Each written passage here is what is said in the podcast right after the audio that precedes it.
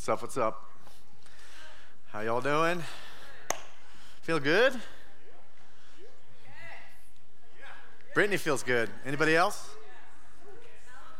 Hallelujah. Yeah. I feel good. It's like almost fall. Man, look at all those teenagers. It's awesome. They were like hiding in the balcony, I think. Like, wow. So, welcome, welcome to Upper Room. Welcome online, tribe, if you're uh, viewing a live stream now or through the week, and uh, all the balcony goers. How's it going? How many have had a good week? How many are excited for a better week this week? Regardless of how last week went, yeah. Uh, I had kind of one of those weeks, but um, it was a good week, just super busy.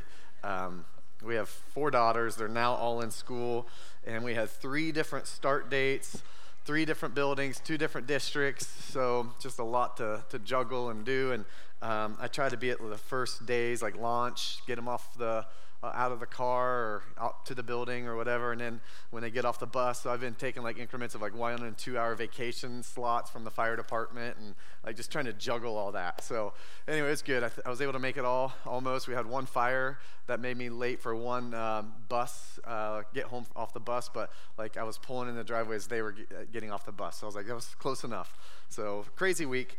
Um, but let me emphasize just a couple things before we get rolling here give some people time to get back in here from the kids. But uh, two things. Next week, we're part of Declare, and um, it's, it's just an amazing thing to unite the bride of, of Troy and the county. And a lot of churches are coming together. So, next Sunday night, um, be sure to, to make it. It's at the uh, Treasure Island um, area of Troy by the river there, the boat launch. So, just be there. It's, it's awesome. Caleb Ingram, who, who heads up Declare, just an amazing dude, amazing man of God, heart for uh, unity in the bride, a heart for uh, Jesus to be glorified, and a heart for worship worship. Uh, so I can't speak enough good things about Caleb and uh, love being partnered with this. And uh, also, our very own Josh joins. You're going to see him here in a moment on video sharing his testimony. He's going to be sharing his testimony um, next week there at Declare. And uh, man, I can't wait to brag on him after his video here in a minute, but uh, I'll let him share it first and then I'll expand on it. Uh, the other thing, we are um, starting, we're launching a new thing. This did not make videos. Nicole forgot to talk about it. We are launching a new uh, thing on Sunday nights. It will be Sundays from 6 to 7.30, fourth Sunday of every month. And uh, it will be uh, basically a launch pad. A, a cre- we're creating a, a thing like the front porch. We're hearing a lot of people say, we don't know how to get connected. We want to be more, closer into small group. We want to be closer and learn about supernatural or Holy Spirit or healing. And we're, so we're doing basically a thing for discipleship and this, this model. So essentially, it's an experiment. Uh, we are experimenting to see what is the new wineskin, what does this look like, how do we allow people to have more buy-in, be more connected, and actually um, be able to engage and add value in those areas. So we'll meet together as a group and then go to, there's five areas of breakouts. So we'll do an hour. And, and you can pick a different breakout every week if you want, but we think you'll kind of be drawn to one. So there'll be one that's prayer and worship. There'll be one that's Holy Spirit and the supernatural, lifestyle, supernatural Christianity. Uh, there'll be another one for health and wholeness, one for discipleship, and, uh, to, and one for family and relationships, healthy family, healthy relationships, and how to navigate, and healthy confrontation, things like that. So essentially, what we're doing is we're creating an, a, a holistic approach to discipleship, allowing people to get connected where they're hungry for, and create a table where people can come in, engage, and actually be a part of it. So we'll start together here and then we'll break out into small groups for about an hour. And be very structured, very fun. It's the fourth Sunday of every month starting September 27th. So, and uh, childcare will be here. We'll make sure youth are meeting that night at the same time. And youth, I think we're going to ask Mike and Jackie if they could help actually make it a missional night to help with the childcare and create like a VBS for the kids while the youth are activated. And this, again, it's this whole thing reaching every generation here uh, on Sunday nights. And then we'll see where it goes. Um, I know we're talking to the to the folks um, starting to plan what the the Holy Spirit supernatural lifestyle breakout looks like, and uh, what that looks like outside of Sunday nights, maybe treasure hunts, maybe field trips where they're going and activating and praying for people on the streets and, and different things. So we're starting to dream into this and look. And again, we just know we need to do something different. We need to have some form of discipleship for the whole church where people can engage and be activated, uh, and yet something that uh, we know the Lord's breathing on. So this is the only thing we've heard so far and uh, we'll see how it goes. So we hope you can make a commitment to one Sunday night a month.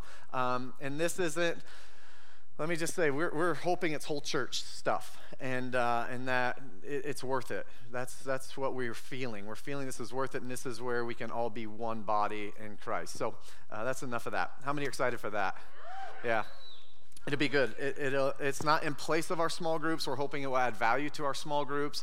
It's something in addition to, but we know every person that comes is going to get fed. And uh, you might get to engage with people you wouldn't normally be in a small group with, or wouldn't be in a house group or house church with, or, or go to dinner with. And this creates those relationships because we are talking about family.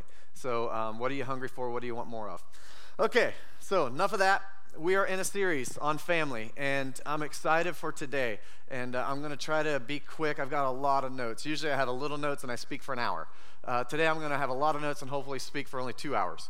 So, just kidding. We'll get you out of here by, by 12:40 or so uh, p.m. a.m. We'll just do 12:40 a.m. So.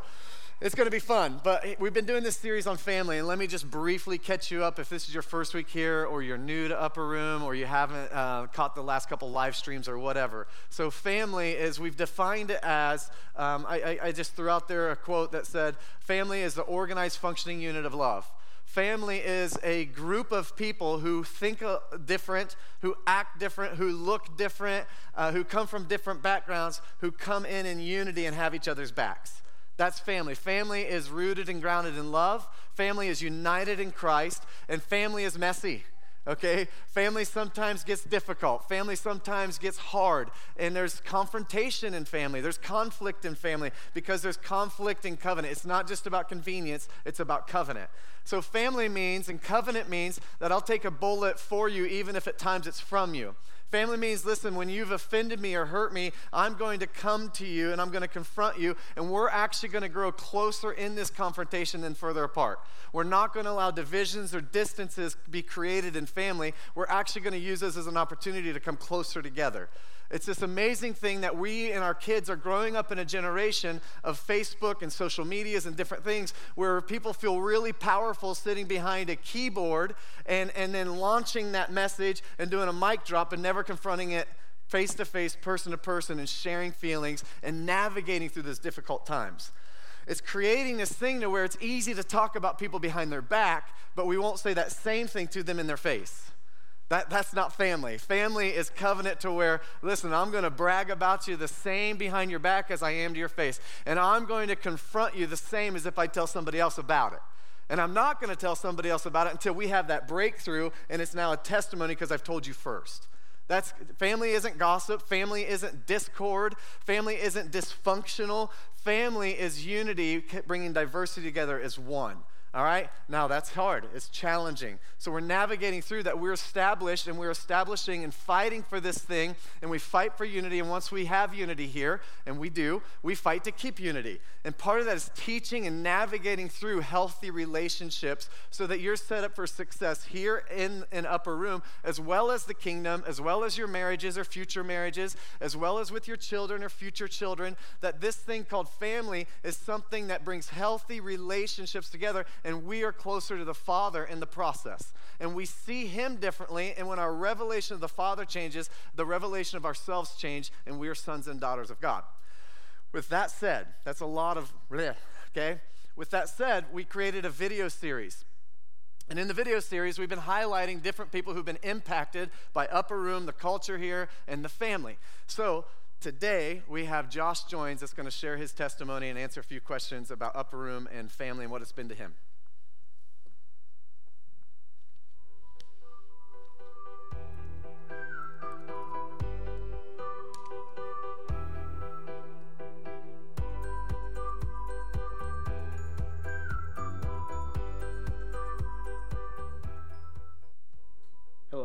name's Joshua. I've been coming to the Upper Room since uh, January of 2020.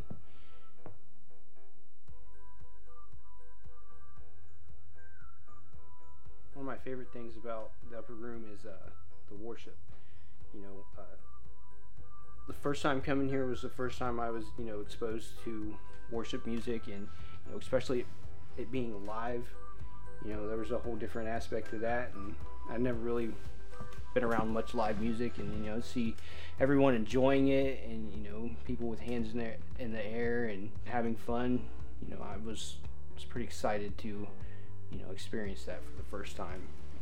Uh, my second favorite thing about the upper room is uh, the people and the people I've met, people I've gotten to know.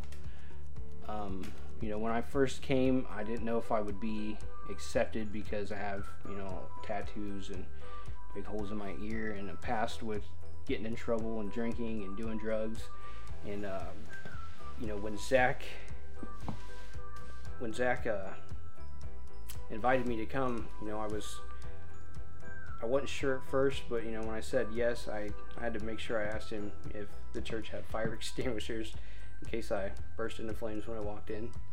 And that was one of the first things I checked on when I got here, was making sure there was fire extinguishers. But you know, I couldn't have been more wrong because everybody was so accepting and loving and encouraging. And you know, I after I left service that first time, I was really glad I came, and I was looking forward to coming next the next week.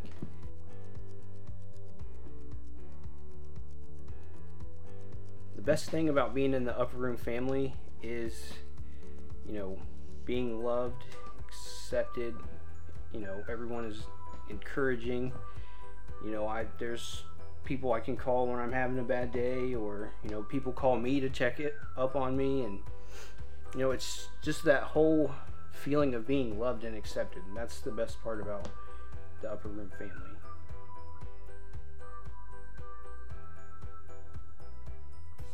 Uh, one of the most challenging things of being in the Upper Room family for me is knowing where I fit in. You know, knowing where what my strengths are and what I can do to help others in the church and the church itself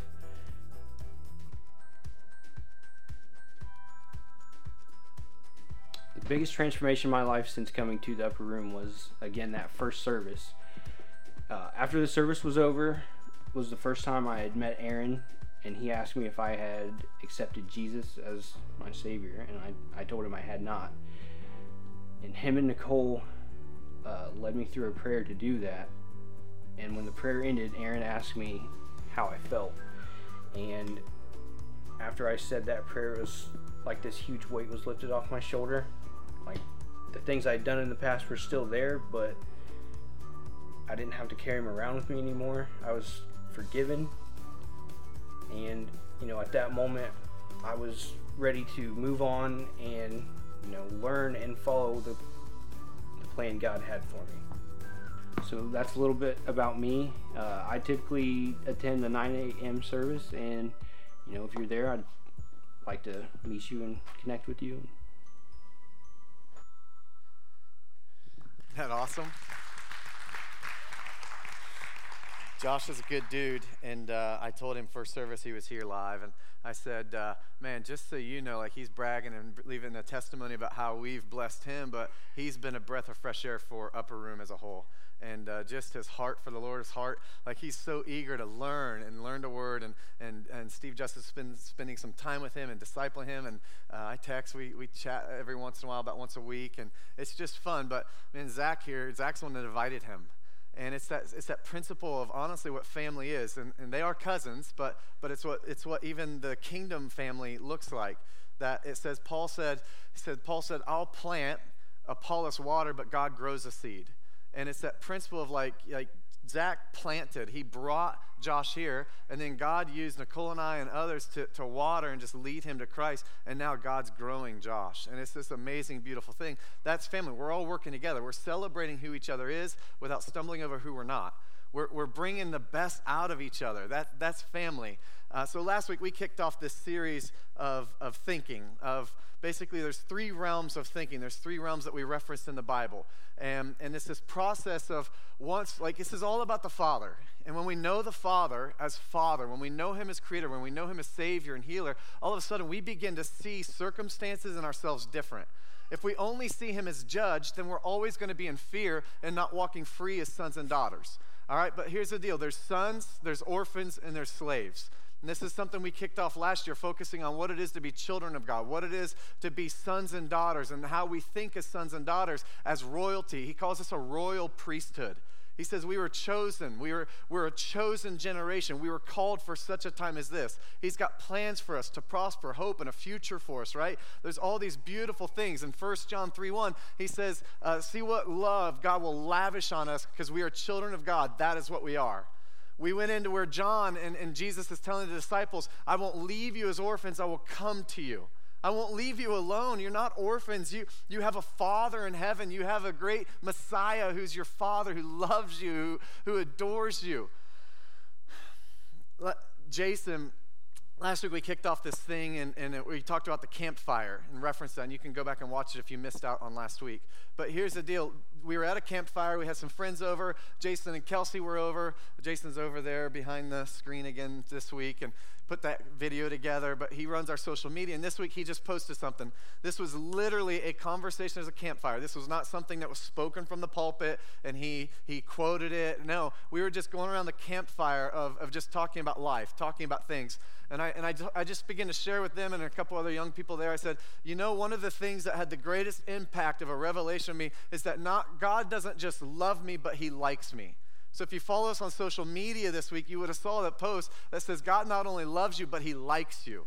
There's something that, that changes in that perspective that He not only loves me and sent His only begotten Son to forgive me of sin and be crucified and resurrected, but He also likes me and is a companion, is a friend, is a beloved. Like, like He, I love what Todd White, he says, Todd White says, if, if God had a refrigerator in heaven, your picture be on it or in your wallet would be your photo. Like, it's this amazing thing that God not only loves you, but He likes you. He wants to go on adventures with you. He wants to spend time with you. He wants to be in communion with you and be intimate with you. It's this beautiful thing.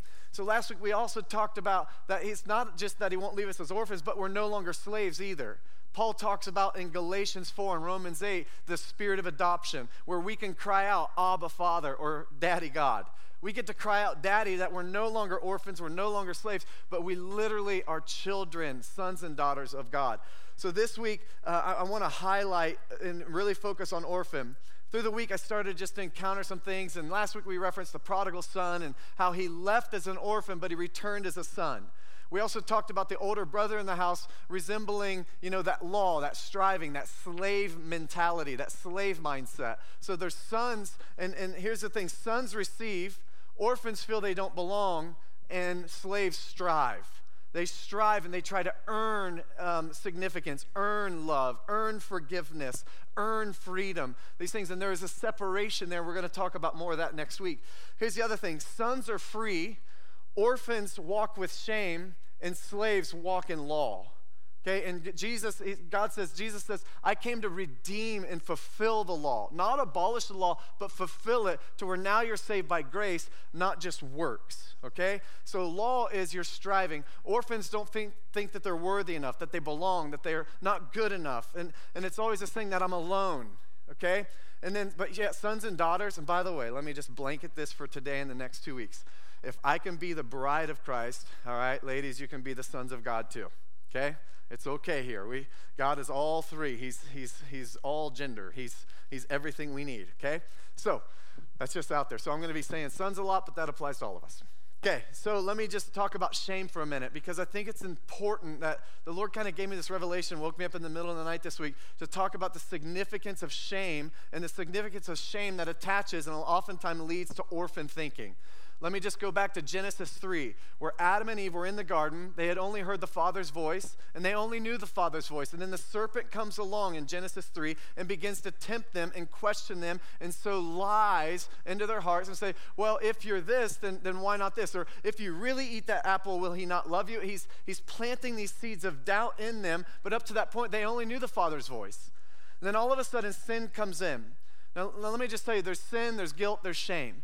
And, and sin may, may cause us to fall. Sin, sin may, may be pretty destructive, but it's shame that keeps us there. I, I word it like this Sin may take you to a place, but it's shame that will keep you there and maybe even take you deeper. It's easy for us, back to that love like principle, that Jesus loves us. It's easy for us to think that Jesus came and redeemed us and was crucified on the cross for the redemption of our sins. It's easy for us to think, okay, He loves us, He forgives us of our sins. But it's much harder to think He likes us and wants us to walk free from shame as well. There's this thing where shame is always trying to convince you of who you're not. Shame is attaching it to ourselves and it, it, tries to tell us and lie to us who we're not, while God's always telling us who we are. And when we begin to listen to a lie more than we're listening to the truth, it affects our thinking and who we are, and we become an orphan or a slave. And that's what happened. So shame attached to Adam and Eve after the sin. Sin came first, then shame came, and they covered themselves up with fig leaves. They were covering who they really were. They were no longer free. They were walking free sons and daughters in the garden, naked and unashamed, unafraid, and total freedom with the Father. Okay? All of a sudden, sin comes, shame's introduced. They listen to the voice of the enemy and the lies of who they weren't, and then suddenly they had to cover themselves and they're no longer free, but they're walking in shame now. Then the Father says this The Father asks this questions Where are you? Ask Adam, Where are you? Now, that question was not, now, now God, he's, he's omnipotent, He's omnipresent, He knows all, is all, right? He knew where they were geographically, He knew they were in the garden. But God asking out loud to Adam was this, was this, this question of intimacy and positionally in relationship. Where's your heart, Adam? Adam, who are you? What are you doing? Where are you right now? Where are you in, in, in, in connection with my heart? It wasn't where are you in the garden? What tree are you behind? What, what part of the garden? No, it's where are you? Because he had got confused listening to the enemy and the serpent, and he got confused and he became orphans. They became orphans. So it's this thing to where we become transformed by what? The renewing of our mind. So shame is constantly trying to steal the identity that God called us to walk in freedom, and we're constantly in the realm of saying, You're not good enough. And shame's always saying that you don't belong and that you're worse uh, than you were before and that you're worse than anybody else. That's shame. But shame's also trying to keep you quiet and hidden behind the lies of false identity.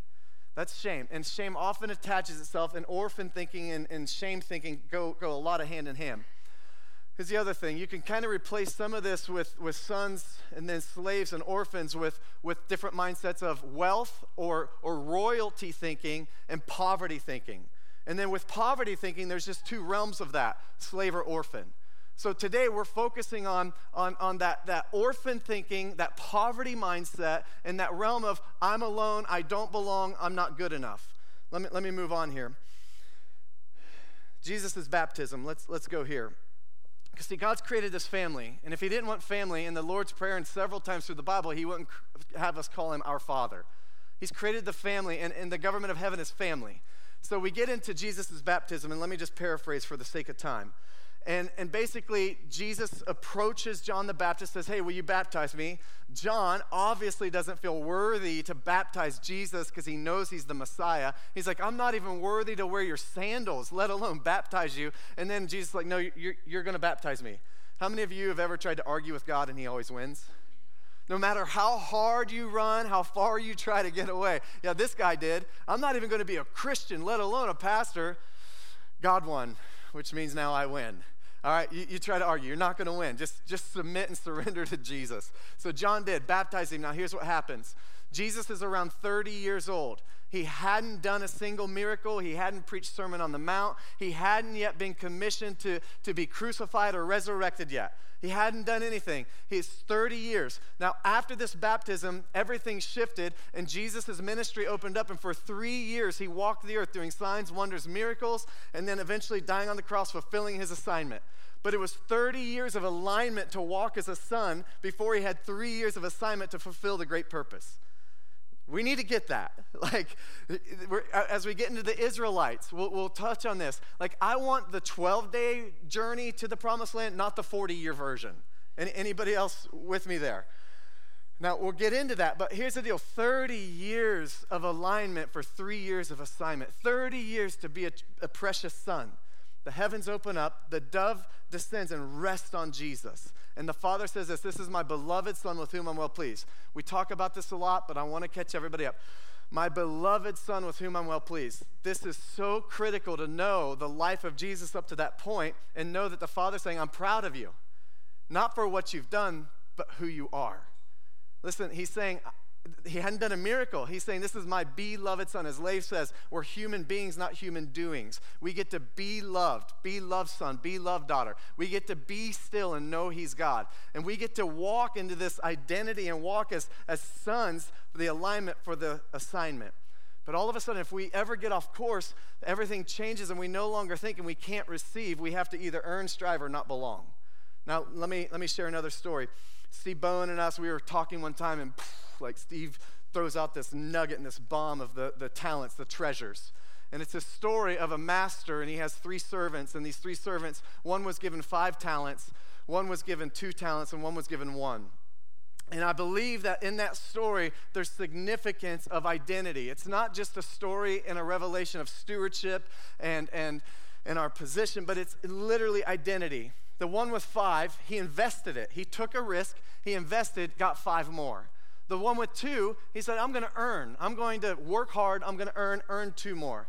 The one with one, he was fearful and he was afraid and he was fearful of rejection or losing any. So he buried his one, didn't gain any in the process. As we get to the end of that story, and by the way, this is Matthew 25, verses 14 through 30, if you want to look it up and study it on your own. Matthew 25.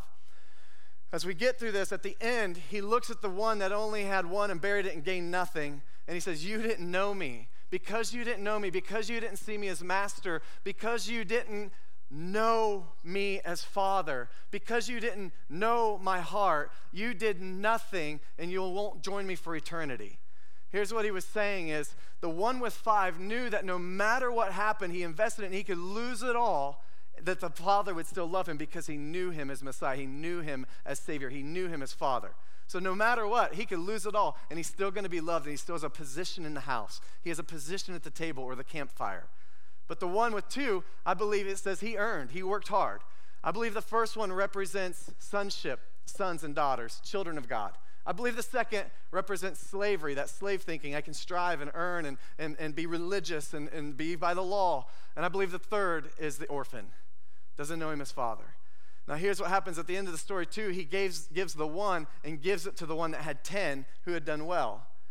There's favor, there's prosperity, there's, there's giftings that come once we know we are sons and daughters because we can receive, because we can, we can cherish, we can steward, we can, we can withstand. We have the character, we have the faith, we have the trust in the Father.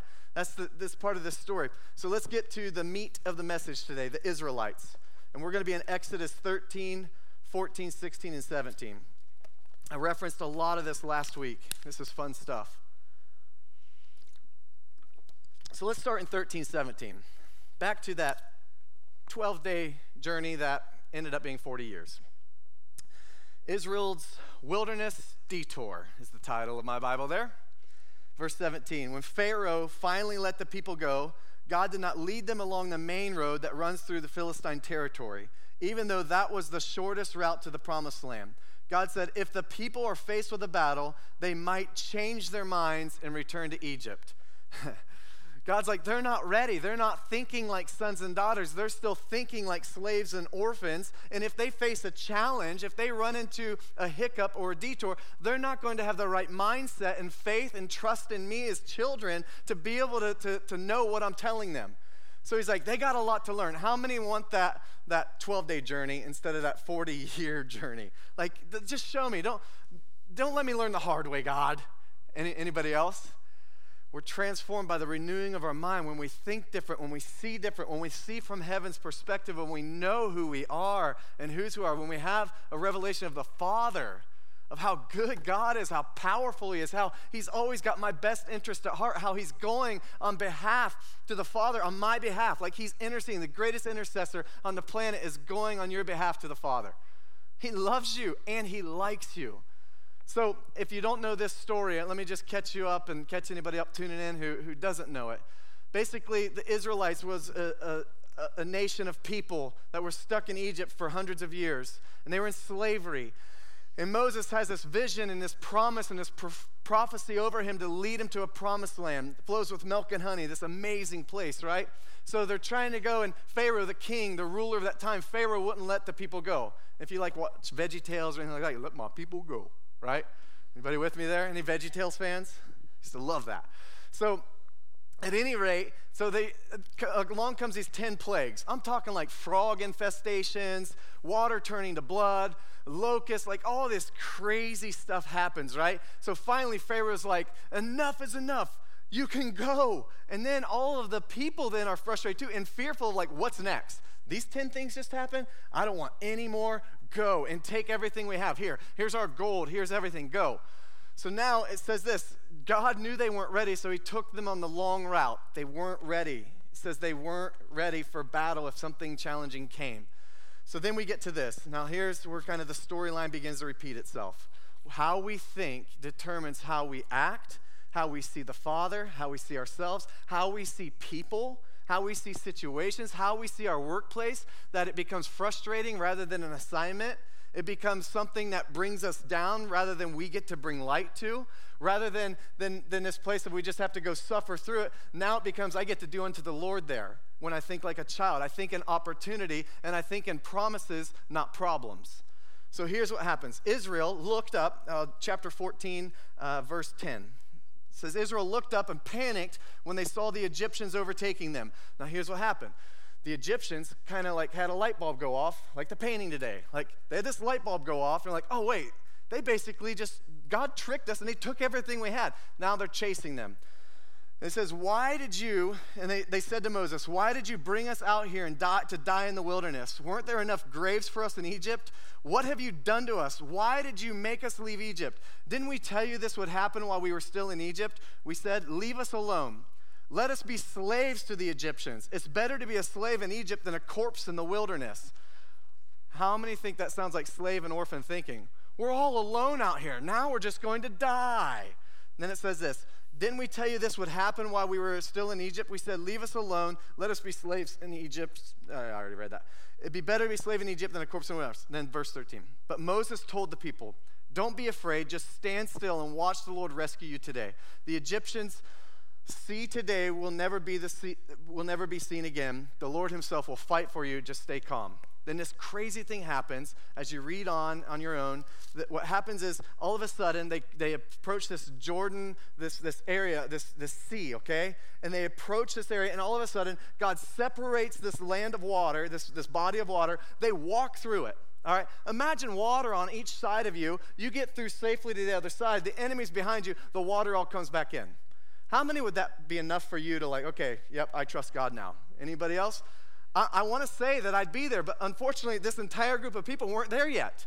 So let's move on to chapter 16. Verse 2. There too, the whole community of Israel complained about Moses and Aaron. Everybody say, wah. That's what orphans do. They cry and complain more than they focus on God as the solution. And it says, If only the Lord had killed us back in Egypt, they moaned. There we sat around with our pots full and uh, with meat and ate all the bread we wanted. But now you have brought us into the wilderness to starve us to death. Then the Lord said to Moses, Look, I'm going to rain down food from heaven for you. Now comes the apple fritters from Jim's Donuts. They just start raining from the sky every day, all right? Or whatever your favorite pastry or donut is, right? They, it was supposedly sweet bread that rained fresh every day. Now, how many now? You're complaining you don't have food, you don't have bread, and now bread is literally dropping from the sky every single day. How many would that be enough? I want to say yes. Unfortunately, still not. Because how many knows what good, goes good with donuts is coffee or chocolate milk? I heard one amen on that. There should have been at least a 100. Okay, so now we get to 17. Now they're thirsty. Here's what happens Verse 2 So once more the people complained against Moses. Give us water to drink, they demanded. Quiet, Moses replied. Now, I think Moses is starting to get a little irritated. Like, I can just hear it in that, in, that quiet. Like, enough's enough. Come on, orphans and slaves, be sons and daughters. And he says this He says, Why are you complaining against me and why are you testing the Lord? But tormented by thirst, they continued to argue with Moses. Why did you bring us out of Egypt? Are you trying to kill us, our children, and our livestock with thirst? Then Moses cried out to the Lord, What should I do with these people? They are ready to stone me. Now, now this, is, this is pretty amazing because here's, here's the deal. The Israelites consistently thought that they weren't going to be taken care of. They consistently worried about where food or water or the journey was going to happen. They consistently thought they were alone. They consistently thought that God was not going to provide or protect them. Now, here's the deal a son or a daughter doesn't know everything. A son or a daughter in that thinking don't have all the answers, but you trust the father. Moses says he cried out to the Lord. He didn't know. He didn't know what to do. He didn't know where, to, like what what the answer was or what the solution was, but he knew who the source of the solution was. That's the thing about sons and daughters. We may not know how that prayer is going to get answered or when or what way, even though we may have an opinion on it, but we trust the Lord is in our best interest and he's working ahead of us as he's promised. Like that's the difference between a son and daughter and an orphan and slave is I'm not going to strive and take this into my own hands. I'm also not going to sit back and do nothing because I think like just nothing's going to work out because it's doom and gloom and I don't belong and I'm alone. No, a son just petitions to the Lord, says, Lord, what do you want to do about this? And I have trust, I have faith, and I have confidence he's going to work it out. So that's Moses. And here's what the Lord said Walk out in front of the people, take your staff the one you used when you struck the water of the Nile, and call some of the elders of Israel to join you. I will stand before you on the rock of Mount Sinai, strike the rock, and water will come gushing out. Then the people will be able to drink. So Moses struck the rock as he was told, and water gushed out as the, as the elders looked on. Wow, wow, wow. This is Moses being a son, trusting the Father, leading people who are orphans and in slavery into a promised land of thinking like sons and daughters. And every time they had a need, God met the need. How many can trust that? Like, as a son or daughter, every time we have a need, he, He's going to meet my need. He, he not only loves me, He likes me. And it's this amazing thing that, that first off was, was the safety. It was being saved from evil. It was being saved from that sinful nature. Then, Jesus is also the bread of life, and he's the source of eternal thirst quenching. Like, he's that good. He rained manna from the sky, and he made a rock flow with a spring of water forever because he quenches our thirst before we ever even have it. He's that good. Let me, let me move on here. Let me tell some stories, and, and the band or somebody can come.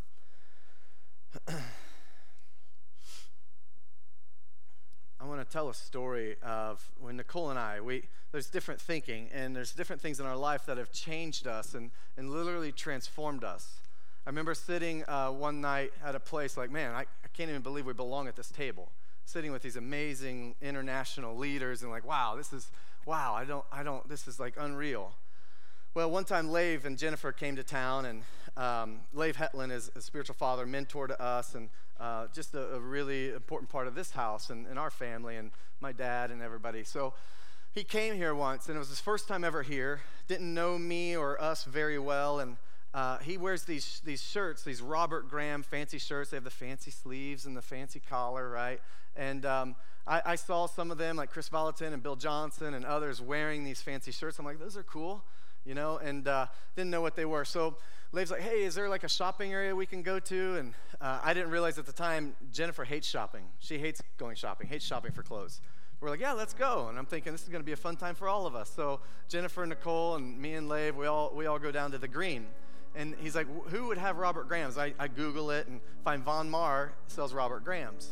So we go in there and uh, we go and he's like, which, which one, which one would look the best on me? And I'm like, oh, this is fun. This is cool. Oh my gosh. I looked at the price tag. I was like, yeah. And I, I go and I was like, oh, this purple one looks good. Didn't, didn't check anything out. And he's like, oh, I like that one too. He's like, oh, a special edition. Nice. So he gets one and takes it up to the counter and they put it in a fancy bag. And I, I, I all of a sudden see the price before he swiped his card was $230. I'm like, whoa, for a shirt. Like, that's like five outfits for me, okay? So I'm like, wow, this is amazing. And then he hands it to me. And uh, he tricked me. He, he, bought it for me. And um, in that moment, all of a sudden, the orphan spirit rose up. And I thought I had come to a, a level of wealth thinking. But when you're handed an outlandish gift that you would never pay for on your own, all of a sudden it checks the orphan thinking in your heart of if you're worth that or not, and if you are that valuable. Now, I wouldn't go spend that every day now on shirts. I, this was on sale for 10 bucks last night at, at Vans. Like, I'm good. But the thing is, when I received that gift, it just checked my heart. Then all of a sudden we walk outside and I'm like, I'm like walking around like in shock. And then I'm thinking like, man, how many, how many kids could this feed? Like, man, I can't believe this is, this is crazy. This is ridiculous. I feel so insecure right now. I feel so, so bad right now. I feel guilty. You know, those were the emotions that were, that were stirring up just from receiving that outlandish gift of a shirt. Go outside. Nicole, she's nine months pregnant. She's like out to here. And he's like, hey, let's get you an outfit. Let, you could use a, let's get you a pretty outfit. And Nicole's like, and Jennifer's like, Leif, you don't buy a nine month pregnant woman an outfit. That's the least thing she wants right now. So her glasses were on like this and just like $5 glasses that we would typically buy. And he's like, okay, let's, you know, let's get you some sunglasses. And I'm like, yes, let's do that. Yes, sunglasses sound great. That should only be about 25 to $30. Let's, let's do that. Nice sunglasses. And we go into the sunglass hut, and he's giving her all these glasses, and she, he's like, "Do you like those? Do you like?" And he's being really pushy. She's like, "Yeah, yeah these are nice." He's like, "Okay, let's get them." Scans them, pays for them, two hundred dollars. And all of a sudden, like something rose up. I couldn't speak on this for a year, and for a year, I felt guilty that they lavished us with those kinds of gifts when they didn't even know us. But for him, this was a $400 investment that would change the way we think and change the way we see ourselves and change our entire value system to think like sons and daughters, not orphans and slaves. I didn't do anything to earn those gifts. I didn't deserve them. I've never worn that expensive of a shirt ever. Mic drop. ever.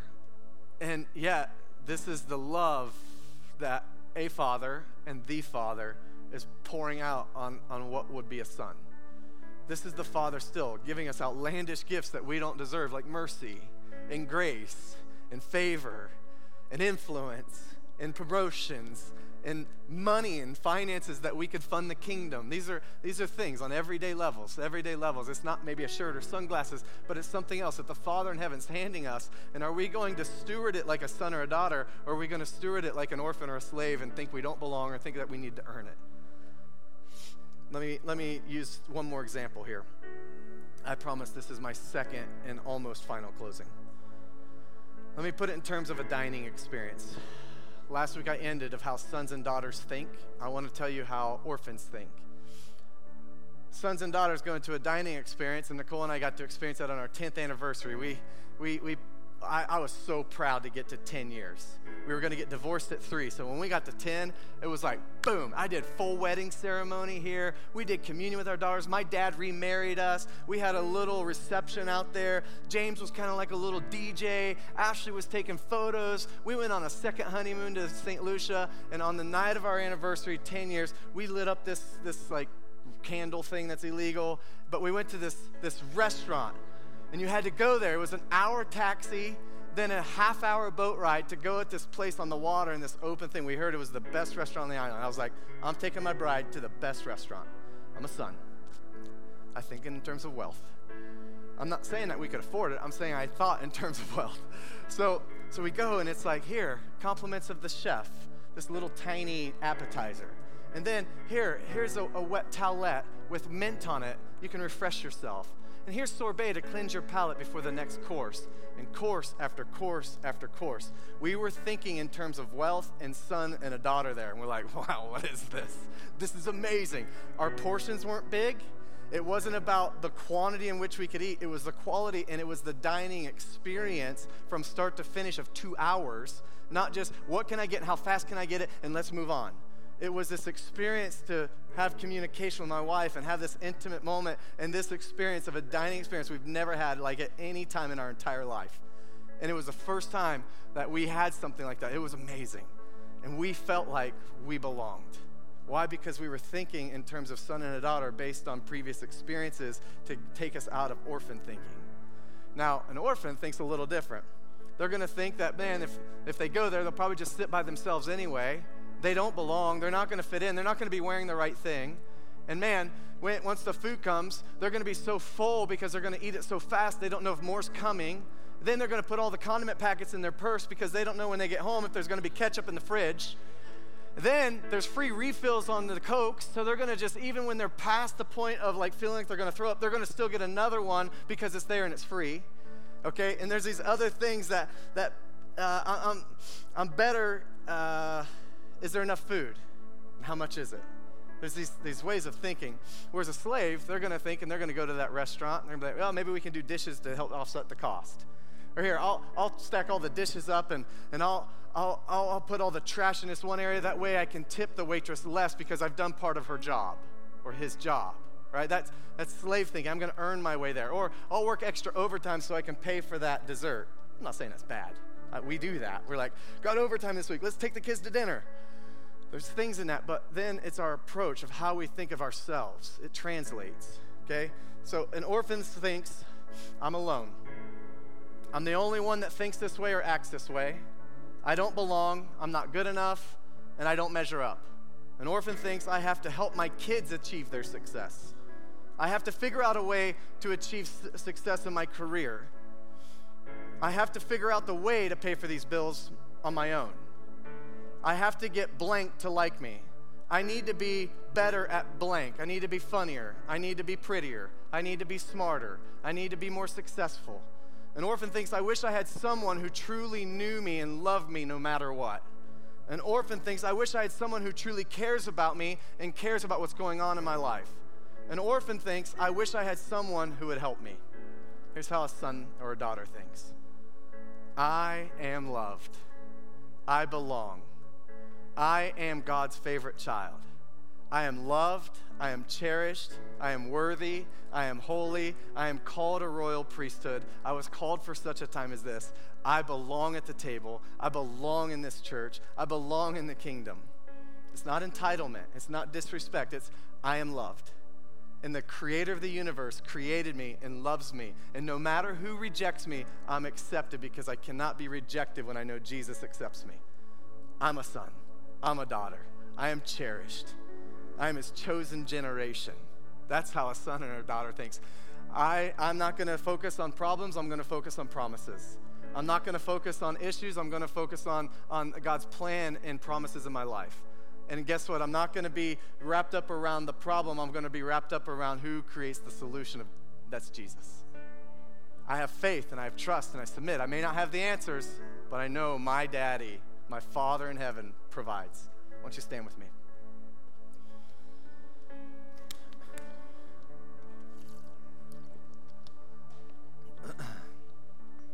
Here's what I called the first service. I called this a shamectomy. I'm sorry, an orphanectomy. Those of you who are in the medical field knows an ectomy is a removal of. So we're going to do an orphanectomy, okay? any orphan mindsets, orphan thinking, orphan spirits. Okay, there's an orphan spirit. That is all these things I've been talking about today. All right, and there's a thing called sonship, and there's a thing called the spirit of adoption. All right, and it's what Paul talks about in Romans 8 and Galatians 4, the spirit of adoption. So, one of the things that we do, and, and a lot of times sozo and different things, is we give God something, we give him our sin, he gives us freedom. And we trade that. There's trades, all right? We give him fear, he gives us peace. And there's different things that we oftentimes, even with a visual, that we offer up and then we bring down what the Father's saying in our hearts. And we're going to do that today. All right, so anything I've said today that's triggered something that maybe is like an orphan mindset or like, oh, yeah, that's me. I think like that sometimes. Or, yeah, wow, wow, that I, I can relate to that. What we're going to do is we're just going to offer that up. We're going to close our eyes and do this. And with your mind's eye, you're just going to give that to the Father. And then in exchange, He's going to give you something else. He's going to give you the spirit of adoption. He's going to give you the Father's heart, His love, His acceptance, all right? His, his validation, okay? His adoration. He's going to give you these things, all right? And He's just going to put it and tuck it in your heart. So just close your eyes with me. I'm just going to lead you into this. If you're at home or watching through the week, just close your eyes. We're going to just act like we're just packaging this up. Lord, we, we thank you for today. And Lord, there's, there's times where I feel like an orphan or I don't belong or I don't fit in or I'm not worthy or good enough. And Lord, the truth is that none of us are without you. So, Lord, when we're in you, and when your presence and you live in us, we are worthy. We are holy. We are called for such a time as this. So, Lord, any orphan thinking, any orphan mindsets, or any orphan spirit, Lord, we just we just give up to you. So just package that and just just give it up to heaven. Just with your mind's eye and just physically lift that up with your hands. Just lift that up, let Him take it from you. And just ask Him, Lord, what will you give me in exchange for that? What will you give me in exchange? I just want you to just take a second here, just pull that down. Lord, we thank you for sonship. And just put that in your heart. We thank you for the spirit of adoption. We thank you that we can cry Abba, Father. We thank you that we've traded you insignificance and you've put significance. We've traded you being a nobody and you put in us being a somebody. Lord, we thank you. We thank you for just your affirmation, your acceptance. Lord, we thank you that you validate us. You are our identity. Not a title, not what we do on earth, but who we are in you. We are sons, we are daughters, we belong, and we are loved. We thank you, Father. You're so good. We bless you. thank you, Jesus. Whew. Just begin right now, just hold your hands out. I believe He wants to just lavish some people with love.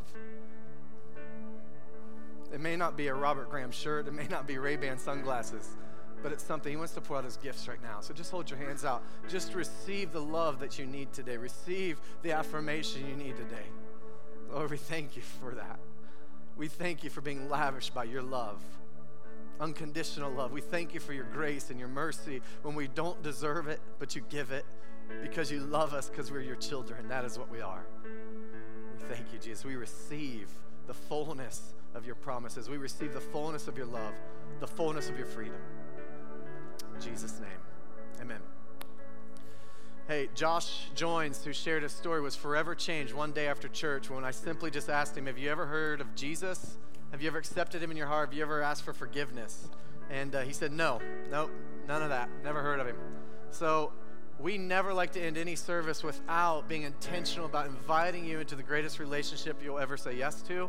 Also, if you need prayer for anything, you need healing in your body, healing from a diagnosis, if you need healing in a relationship or deliverance in any way, we'd love to pray for you. Uh, but the rest of you, sons and daughters, you may go. May you be blessed and highly favored. May God's face shine upon you. We love you. Uh, just have an amazing week. And I hope you encounter the Father's love more and more and more and more through the week and through the nights. Jesus' name, we bless you guys. Have a great week.